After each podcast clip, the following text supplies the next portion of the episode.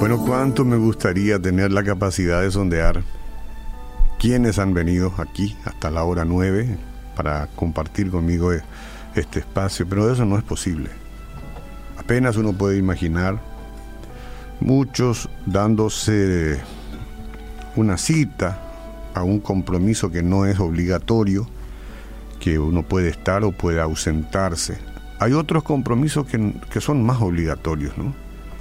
El de ir a trabajar, el de ir a, la escuela, a los colegios, de ir al altar cuando alguien comprometió casarse, no, no debe abandonar esa cita, puede ir y debe ir, pero en este espacio uno puede quedar o no, uno puede darse cita o no, nadie está obligado.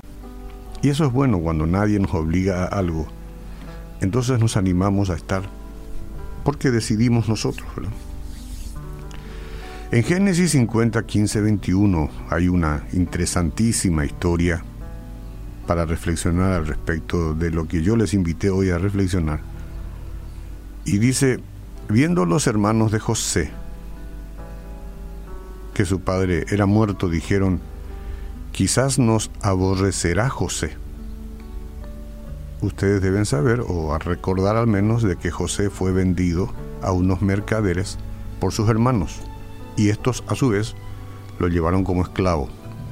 Bueno, entonces ellos dijeron ahora, cuando el padre va muerto, quizás nos aborrecerá José y nos dará el pago de todo el mal que le hemos hecho. Y enviaron a decir a José, tu padre mandó antes de su muerte diciendo, si diereis a José, así diréis, te ruego que perdones ahora la maldad de tus hermanos y su pecado, porque mal te trataron. Por tanto, ahora te rogamos que perdones la maldad de los siervos del Dios de tu Padre. Y José lloró mientras hablaban. No era una cosa razonablemente fácil de perdonar Primero lo querían matar, decidieron no matarlo y entonces se deshicieron de él vendiéndoles a unos mercaderes y después él a su suerte. Bueno, Dios estuvo siempre con José, hay que decirlo, pero sus hermanos querían despojarse de él. Lo peor que le puede pasar a uno, ¿verdad? Entonces, si hay alguna clase de coincidencia con los que hoy estamos reunidos, es importante tomar nota de esto porque es Biblia. Vinieron también sus hermanos y se postraron delante de él, y dijeron, Henos aquí por siervos tuyos. Y les respondió José, No tengan miedo, ¿acaso estoy yo en lugar de Dios? Qué linda manera de responder. Yo no haré juicio. Seguramente José, con un corazón tan lindo que tenía, tampoco esperaba que Dios haga un juicio terrible sobre sus hermanos, pero él dijo, yo no soy Dios, yo no estoy en lugar de Dios, no teman, de mí no teman, de mí no teman.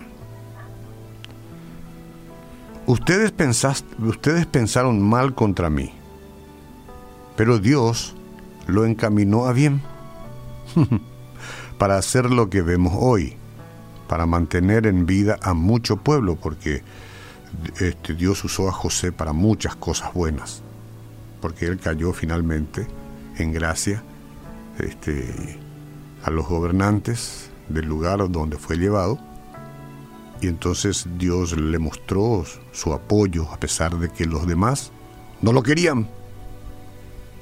Herido se fue, pero él estaba ahí, luchando seguramente con el perdón, como él era afín a Dios, encontró la manera de reaccionar como todos deberíamos reaccionar. Ahora pues no tengan miedo. Yo les voy a sustentar a ustedes, yo le voy a sustentar a los hijos de ustedes, y así los consoló y no les cobró la ofensa, les habló al corazón. Esto es uno de los ejemplos más hermosos de un espíritu perdonador, amigo, amiga y se encuentra ahí en el libro de Génesis. A pesar de ser víctima de los celos, José, de las malas intenciones, de la conspiración malintencionada y el desprecio egoísta, José tuvo una actitud de perdón, que es poco común, ¿eh? poco común, hay que decirlo, y difícil de imaginar para muchos de nosotros. Al reaccionar de esta manera ante los maltratos, José demostró que era un hombre de fe, que entendía cómo dejar de lado el resentimiento y aferrarse al perdón. Él entendía. Él entendió lo más importante de la vida. Si nos negamos a perdonar, todos nosotros vamos a sufrir consecuencias dolorosas. José entendió eso. Y no es que lo hizo por una cuestión de estatus, ¿no? O de protocolo. Él perdonó de corazón y dijo, Dios es el Dios justo. Y si nosotros hoy, porque mi hermano me hizo mal o mi hermana me hizo mal, y hay que ver cuántos males se hacen los unos a los otros, y nos olvidamos o nos resistimos y no empezamos ya un proceso de perdonar, entonces vamos a sufrir consecuencias dolorosas. Sí, vamos a sufrir más todavía. Vamos a tener dificultades para lidiar con el mal que nos han hecho en vez de entregarlo al Señor como hizo José, repasaremos una y otra vez, una y otra vez el agravio y vamos a revivir el dolor una y otra vez. ¿Por qué? Porque no hemos perdonado. El resentimiento va a echar raíces en nuestro corazón y mente, no quepa duda que así va a ser. Y esto va a permitir que la amargura, estamos hablando de amargura, uno se desentiende a veces de la amargura que tiene. Se, entiende buscando esparcimiento, distracción o tratándolo de olvidar, pero no, la amargura queda ahí. Y crece, no es una cosa que va creciendo, ¿por qué? Porque recuerdo una y otra vez y crece y crece y me voy envenenando y poco a poco me voy envenenando y yo no puedo ser agradable con otras personas que no tienen la culpa porque yo llevo veneno por dentro. Pero no es mi culpa, me hicieron un mal, es verdad. A José le hicieron un mal y él dio un ejemplo. A Dios todos le hemos hecho un mal, porque Él es Dios santo y hemos pecado. A las cartas, un buffet de pecado. Algunos menos y otros más, pero todos hemos pecado. Entonces, Él nos perdona y nosotros si queremos la libertad, debemos proceder igual. Que no crezca la amargura. La negatividad va a comenzar a afectar otras áreas de nuestra vida, ojo. Tales como las relaciones, las emociones, las actitudes e incluso la salud física. Hemos dicho, no hace mucho tiempo que hemos hablado de esto y muchos reaccionaron positivamente. Espero que hoy hayan encontrado la libertad. Entonces los sentimientos de desasosiego nos van a privar de gozo y de contentamiento. Podemos parecer exitosos para el mundo, pero en el fondo la paz de Cristo está ausente. No tenemos nada. No tenemos nada.